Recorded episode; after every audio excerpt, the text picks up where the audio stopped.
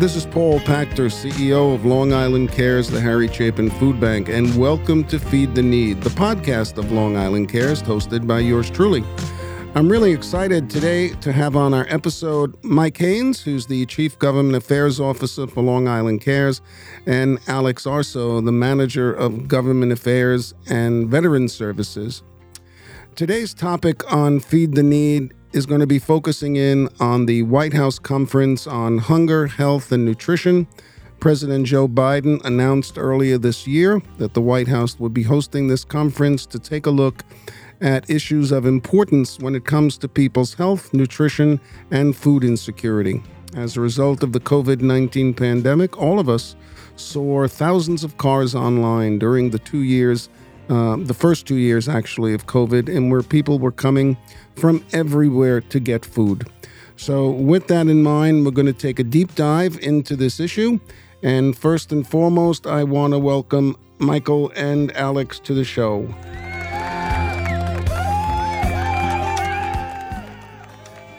Great studio audience. Thank you so much. Alex, let's start with you. The White House Conference on Hunger, Health, and Nutrition. How do you feel about that? Looking forward to it? Something that's long in the making? What does it do for you when you hear that? I am looking forward to it. I think it's one of the biggest opportunities we've had in a long time for some serious policy changes. Um, the last time that this happened, um, W I C came out of it, which is the Women, mm-hmm. Infant, Child um, program that helps feed uh, families. So I think it's one of the few opportunities we've had in a long time to come up with serious policy solutions to hunger. Mm-hmm. And one thing that we all know, certainly at Long Island Cares, is that the last time government took a serious look at food insecurity and hunger was back in nineteen seventy-eight, when then President Jimmy Carter established the Presidential Commission on Hunger at the request of our founder, Harry Chapin. So here we are fifty years later, and it appears as if something's going to happen. Michael, wh- where's your head in all this in terms of this conference? What do you what do you think about it? What are you looking to get out of it? Uh, and we'll get into some other questions. Well, it's something we've been advocating for on some level for almost two years now. At first, we were seeking a presidential commission on hunger, like our founder successfully got in the late seventies. Uh, as we kept getting out there and building a coalition, Alex was really out there, out in front, getting in, in touch with all sorts of nonprofits, universities, legislators, food bankers, and building a coalition of two hundred plus organizations, mm-hmm. in support of this presidential commission. On one fateful day, we connected with Jim McGovern, and he talked about the ways in which a presidential commission is harder, mm-hmm. than establishing a White House conference. You know, some parliamentary procedures with Congress and the executive branch and some, you know, budgetary issues. Mm-hmm. But he talked about how he had this legislation out there. It was gaining momentum. We pivoted through our support behind the White House conference. We also got our coalition to throw their support behind the White House conference. And in my estimation, this is the biggest opportunity to end hunger that I've seen since I've been at Long Island Cares. And I've had the privilege of working for you and being here since two thousand nine. You know, ultimately our goal, I like work, but our goal should be to put ourselves out of business. And if we are able to develop programs such as W I C, which came out of the first conference, mm-hmm. or to address just, you know, all sorts of reasons and the co- the root causes of inequity, we can end hunger. We have enough food. Every mm-hmm. study we show, every study that comes to us shows that we actually have more than enough food. We just don't get it to everyone who needs it. Right. And there are certain communities that get more than one hundred percent of the need. Mm-hmm. And then there are some communities that only get sixty to seventy percent of the need. And then it begs the question, why is that? You know, and it turns into communication issues, outreach issues, pride and stigma. Mm-hmm. And, you know, I hope that this conference ends hunger. I hope that, you know, we're working for a different nonprofit in two years because we tackled hunger and now we're on to another cause. No, absolutely. Uh, as you mentioned, you know, this is an opportunity for our government and uh, its citizens and certainly our Congress to come to some realization that food insecurity and hunger, which affects, you know, nearly fifty million people, is something that really doesn't need to be. What do you hope, Michael, the conference uh, focuses on, and what do you hope one of the takeaways might be? And then we'll get into what we've been doing uh, in preparation for this historic event. Well, I think the programs exist. They just need to be strengthened, and they need to be more accessible. You know, SNAP is a wonderful program, and but it takes too long sometimes for people to actually get the benefit. The mm-hmm. application process is too hard, too long. The recertification process leads to problems, and people that have mm-hmm. SNAP one month don't have it the next month. You know, we realized, you know, just less than a year ago, we revised the Thrifty Food Plan to mm-hmm. make the uh, benefit level more adequate. So it's just things like that. You know, we just have to take a look at the program and also realize different regions have different costs of living. Sure. That's something that came out of the listening sessions we hosted. Mm-hmm. And, you know, it's there were years where if we advocated for a one percent or two percent increase in certain state or federal funding, mm-hmm. we would have got laughed out of the room. But when COVID right. happened, you know, T FAP, the Emergency Food Assistance mm-hmm. program, the, you know, a lot of produce going to food banks, right. the program more than doubled or tripled. Mm-hmm. You know, it was a three hundred million dollars program, and it's over a billion dollars worth of funding. You know, why is it possible then, but now an extra fifty million dollars for it is not possible? Mm-hmm. You know, it really comes down to we have to determine what we value, and then we have to invest in that. I think I'd like to see a more adequate, streamlined process to apply for SNAP. Mm-hmm. I'd like to see, you know, I don't think T FAP needs to be increased at the level it was at COVID's peak. But I think there needs to be a new baseline somewhere between three hundred million dollars and a billion dollars. Yeah, I think I would like to see what food banks across the nation could do with a T FAP baseline of four hundred fifty million dollars. Mm-hmm. And, and that may or may not be a realistic goal, but it certainly is something to shoot for.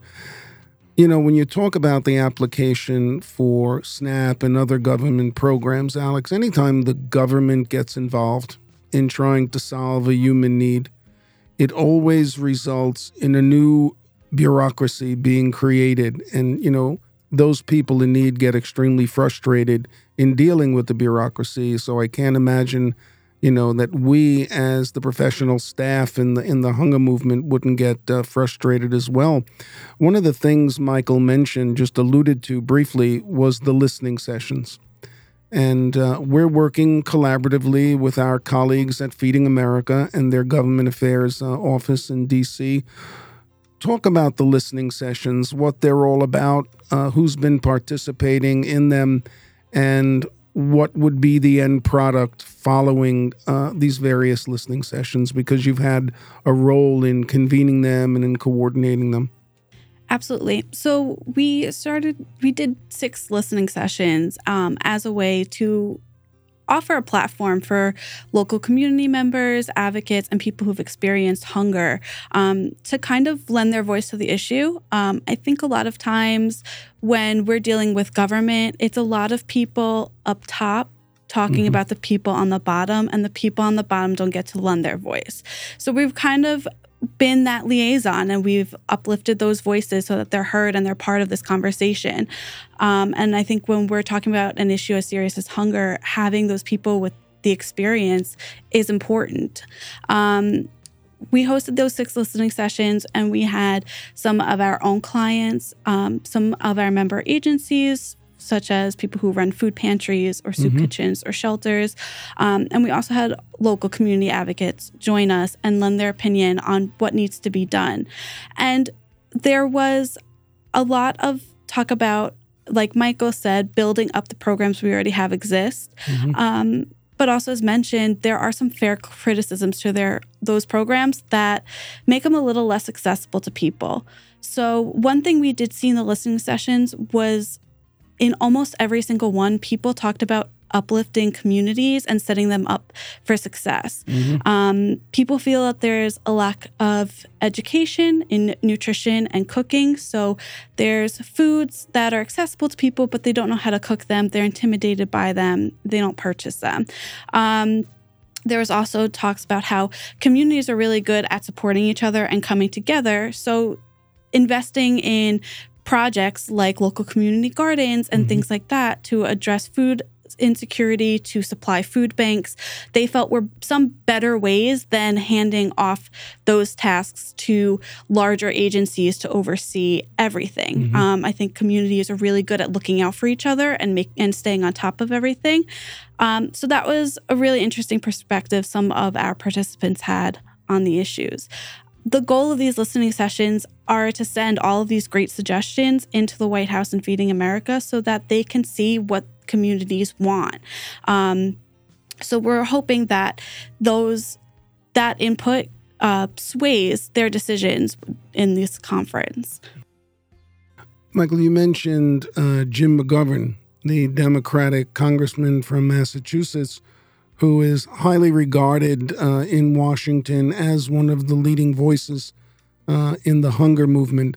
But there, there have been other elected officials in Washington that are supporting the White House conference. And why don't we talk about some of them and what you perhaps see? Because we had the opportunity to meet with Jim McGovern in Manhattan many, many months ago during the height of COVID. Uh, so who else in Washington, D C has lent their support to it? And what do you think they're going to be able to bring to the conference other than someone to listen? Well, uh, as you mentioned, Representative McGovern sponsored the bill in the House of Representatives, but the exact same bill was also sponsored by Senator Booker uh, in the Senate. So he's been a champion for this as well. And as we were coalition building, we heard from the five members of the Long Island House delegation, and they were all supportive, and they asked how they can help. That's Representative Meeks, who really is a staunch advocate for SNAP. He's participated in the SNAP challenge I don't even know how many times. Mm-hmm. Representative Kathleen Rice reached out multiple times to check on the status of whether or not the conference was going to happen and to lend her support. Uh, Representative Zeldin has really been a champion for the farmers out east. Mm-hmm. He's uh, he's a supporter there. Representative Garbarino, uh, Alex and I both sit on his uh, Veterans Advisory Committee, so he's very invested in military hunger, and, and mm-hmm. as is the rest of the delegation. And Representative Suwazi, really, uh, his staff is very dynamic, always responds to everything. And, you know, he's really, he's signed on to basically every request we've had for increased T FAP support, mm-hmm. uh, you know, increased T FAP storage and distribution funding. They're all in on this. You know, when it comes to hunger, it's not a, it's not a partisan issue. They all get it. They all see hunger and homelessness in their communities, and they want to help. On a more uh, national level, when I think about this conference, we've also heard from Senator Schumer and Senator Gillibrand, who've also reached out and lended their support. They really have been monitoring the situation, and we're in touch with their office about how to get members of Long Island Cares, especially you, Paul, invited to the upcoming conference. Alex, what do you hope uh, our elected officials will do during this conference and, of course, more importantly, after the conference when recommendations are made? Because as Michael explained, Representative McGovern is the chair of the House Rules Committee, and it was that committee that was able to draft the legislation to present to the president, uh, which wound up with two point three million dollars being invested in this conference. Uh, what's, if there was one, one or two things that you would hope would come out of this conference in order to improve the quality of life for people who struggle with food, what would it be? I know it's a tough question. That's a very tough question. Um, well, my hope for all of the congressional le- uh, leaders that are going to mm-hmm. participate in this is for them to listen to their communities. I think they've made themselves heard. Um, now it's going to be about them really advocating for what they've been told. Mm-hmm. Um, and unfortunately, we don't always see that. So that's one of my biggest um, hopes for the conference. In terms of what's going to come out of it, I, I think it's It's very difficult because it's such a complex issue, and mm-hmm. there's not one or two solutions. There's a lot. It's a really dynamic issue, and it needs a dynamic approach. And I guess that's one thing I want to come out of it. I don't want one solution. I don't want one policy to pass. Mm-hmm. I want them to really take a look at this complex issue and come up with a comprehensive solution for it. So whether that's a lot of smaller policies, whether mm-hmm. it's one big bill that covers a, in a lot of different areas, that's what I want to see. The people with lived experiences that participated in some of the listening sessions, how do you think they felt about that? What were they able to, what did they bring to the table that might have surprised you in terms of how they cope with food insecurity and what they hope government might be able to do to improve the situation? Well, I wouldn't say it surprised me, but I I could sense a lot of frustration. Um, I could sense a lot of distrust. And I think a lot of the people who had experienced food insecurity, They really, they just want to feel like they're being heard, and mm-hmm. currently they don't feel that way. So I do think that this was a good opportunity for them to feel a little bit more heard, um, knowing that we're taking what they're saying seriously, that it's being submitted, and that we're going to advocate for mm-hmm. their input. Um, I think that really helped make them feel a little bit more empowered in the issue and feel like they had a little bit more control, because when you're hungry, you don't feel like you have sure. a lot of control in your life. And the whole uh, concept of being able to empower people, whether they're dealing with food insecurity or dealing with mental health issues or dealing with major health issues, uh, that's critical. Michael, where where's your thought process going right now? Because Feeding America has been quite involved in the, in this process through their peak committee, their government affairs team. And do you share concerns, as some others do, that by hosting a conference that's going to focus on health, food, and nutrition, that the issue of hunger might get lost in the dialogue, that not enough attention is being paid to the issue of hunger and food insecurity?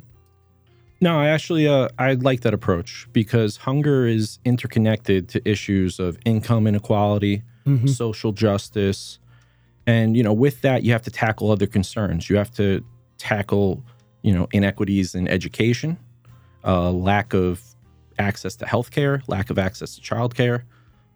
You know, it's, uh, I like that approach. And, mm-hmm. you know, when it, you also have to think about what hunger leads to. Hunger leads to so many different dietary Um, you know, and poor health conditions. So I like that, you know, I want to go into this conference with a clean slate and be informed by the listening sessions which occurred throughout the nation. Mm-hmm. I don't want to go in there and just say, let's bolster two or three existing federal nutrition programs and that'll solve hunger. If we really want to get to the bottom of the issues which caused hunger in the first place, we need to really analyze everything from a three hundred sixty degree angle. And we need to teach the right things in our schools. Mm-hmm. We need to make sure that food which we're growing and producing gets to people. Right. You know, it's uh, sad how much food our farmers, that they're willing to donate, mm-hmm. they can't even get it to food banks. They can't even get it to food pantries and soup kitchens. And then it just gets cold into the ground. Right. You know, it's uh, there's a lot of There's a lot of ways in which this conference can not just revolutionize how we fight hunger, but it can mm-hmm. revolutionize our way of life going forward. That would be, uh, I guess, the ultimate outcome. Can I just add something uh, yeah, to that? Yeah, sure, Alex. I think one thing we're talking about, too, when we're looking at hunger is that hunger is not just food insecurity. It's also nutrition insecurity. Mm-hmm. And that leads to certain health ac- outcomes. And we hear constantly that food is medicine. Mm-hmm. And healthcare costs are really high. So mm-hmm. having a healthy diet is going to lower your healthcare costs. Mm-hmm. Um, and that's going to address some financial issues that people are facing. So I think it is important to integrate health into it, because the solution is not sending people more processed foods. Mm-hmm. It's sending people more nutritious options. It, it clearly is going to be a challenging task. Uh, I'm certainly looking forward to seeing the agenda, to seeing who's going to be participating. Uh, I would imagine that very similar to the uh, Presidential Commission on Hunger forty some odd years ago, there will be some type of proceedings published so that people can review them, and perhaps uh, the states, the counties, Other local municipalities will have a roadmap to addressing the issue of food insecurity in their local communities as well. I could probably sit here and, you know, ask another dozen questions, but unfortunately, uh, we are running out of time. Uh, Mike, thank you so much for being here. Alex, thank you. Thank you for having me. Sure. You've thank been, you, Paul. You've been listening to the Feed the Need podcast, brought to you by Long Island Cares. Uh, it's a weekly podcast. Every Monday, we will be uploading a new episode uh, to our channel, and I hope that uh, all of you will continue to tune in. If you have any questions, you can follow up by contacting any one of us at Long Island Cares, and uh, hopefully we'll hear more. So once again, I want to thank Michael Haynes, the Chief Government Affairs Officer at Long Island Cares, and Alex Arso, our uh, manager for Government Affairs and Veteran Services. It was a pleasure to have you both here today with me.